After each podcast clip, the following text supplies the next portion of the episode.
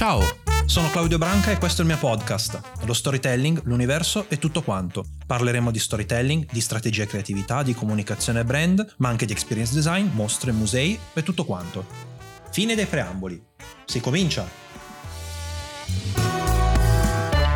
Chi sono io? Qual è il mio posto nel mondo? Sono importante per qualcuno? Per chi? Perché? Che cosa mi rende speciale? Tranquilli, non vi voglio convertire a qualche strano tipo di setta spilla soldi. Stiamo parlando di brand e il tema di questa puntata è che anche i brand hanno i loro bei problemi esistenziali e per l'ansia di rispondere facile piuttosto frequente che finiscono per prendere e buttare dentro al proprio racconto un po' qualunque cosa capiti a tiro. La nostra sede principale ha qualche decennio di vita? Bene, siamo radicati nel territorio. L'azienda l'ha fondata il Papi, nata da una passione di famiglia. Assumiamo neolaureati? Siamo un'azienda giovane e dinamica. Ogni tanto aggiungiamo un prodotto o un servizio nuovo? Sappiamo coniugare tradizione e innovazione. Abbiamo messo i cestini per la raccolta differenziata alla macchinetta del caffè? Bene. Siamo un business sostenibile e abbiamo a cuore le sorti del pianeta. Immagino che tutto questo vi suoni abbastanza familiare. Il problema purtroppo è che quando si va a mettere mano a questioni esistenziali si finisce quasi sempre per ricadere negli stessi errori. Il primo errore è iniziare a dire quello che dicono tutti, descrivendo semplicemente la nostra offerta di prodotti e servizi, argomentando i vantaggi intrinseci che riteniamo di avere e riportandoli alle solite retoriche astratte e logore. Siamo leader nel nostro settore. La nostra cultura è fondata sull'eccellenza. Mettiamo sempre il cliente al centro. Va bene. E i vostri competitor cosa dicono? Stessa solfa. Niente che ci caratterizzi o che ci distingue per davvero. Nessuna personalità. Insomma, non stiamo raccontando niente. Il secondo errore tipico è invece provare a dire tutto. Personalità multiple iniziano a rincorrersi e ogni voce d'anima del brand vuole far prevalere il proprio racconto, i propri valori, la propria identità. Il brand è allo stesso tempo la figura paterna e autorevole a cui affidarsi, l'esperto preciso e metodico da cui farsi guidare, depositario dei modelli e delle procedure solide erodate nel tempo, ma è anche lo sperimentatore e l'esploratore entusiasta e geniale che inventa nuove soluzioni mai viste sul mercato. L'estroso creatore di nuovi futuri possibili, ma anche un po' la voce seducente che per incanto traduce i tuoi sogni in frutti allettanti da cogliere allungando semplicemente la tua mano. In fondo, però, è anche la presenza rassicurante che cammina al tuo fianco, che ti educa, ti accudisce e ti accompagna con affetto ed edizione, e mille altre cose. E per se stessa di conseguenza nessuna. Il massimo poi è quando i due problemi si presentano uno dopo l'altro in sequenza. Cioè, per rompere il ghiaccio si parte con le argomentazioni commerciali più banali e scontate.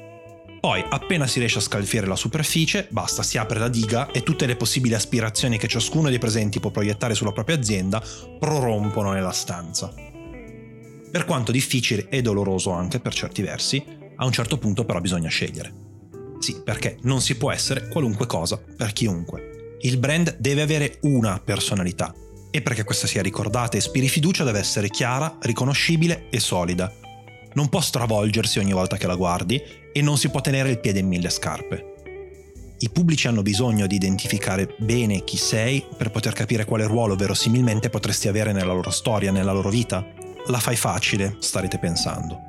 Tutt'altro, so che fare delle scelte in questo senso è sempre molto difficile e che si rischia di urtare la sensibilità di molti quando si mette da parte un'argomentazione a cui magari si è legati, anche per la propria storia personale, o quando si propende per una personalità di brand lontana dallo stile e delle attitudini di qualcuno.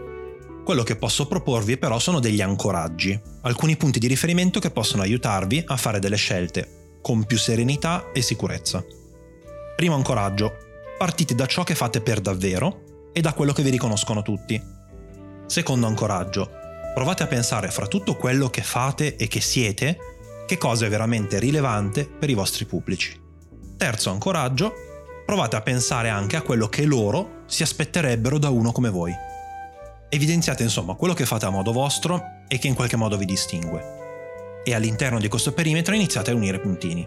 Forse l'esempio vi sembrerà un po' vecchiotto, ma vi ricordate a campagna e nel Guerrieri? Ecco, mancava tutti e tre i punti non era fondata su quello che Enel nella percezione comune fa o può fare davvero. Andava quindi su qualcosa che poteva, anche se molto alla larga, essere interpretato come rilevante per i pubblici, diciamo stringere i denti davanti alle difficoltà, ma che non era per davvero dentro il loro perimetro. Infine non andava a rispondere per niente alle aspettative dei pubblici e anzi la reazione dei più è stata Embe e qui è nel che ci azzecca. Per questo vi dico di utilizzare questi tre punti come il vostro perimetro di partenza. 1. Che cosa fate per davvero e cosa vi viene riconosciuto. 2. Che cosa è davvero rilevante per i vostri pubblici. 3. Che cosa potrebbero verosimilmente aspettarsi i vostri pubblici da uno come voi. Il vostro racconto ideale è tutto lì dentro e in buona parte è anche già scritto. Bisogna solo riuscire a farlo emergere e crescere. Poi certamente si può usare, si può uscire dal proprio articello e provare a essere rilevanti in ambiti che strettamente e storicamente non vi appartengono. Ma per farlo con un senso il punto non è uscire dal proprio perimetro, ma riuscire ad estenderlo in modo credibile e autentico. Questi tre ancoraggi valgono tanto per un racconto di brand quanto per un prodotto, un servizio, un'istituzione, il personal branding di un professionista o anche per sviluppare il concept di una mostra o un percorso museale dedicherò una delle prossime puntate proprio a come portare tutto questo nel mondo della progettazione museale, delle mostre e dell'experience design. Gente del mondo corporate, non distraetevi perché la cosa riguarda anche voi e molto da vicino. Poi più avanti vedremo anche come poter unire i puntini e definire il nucleo del vostro racconto.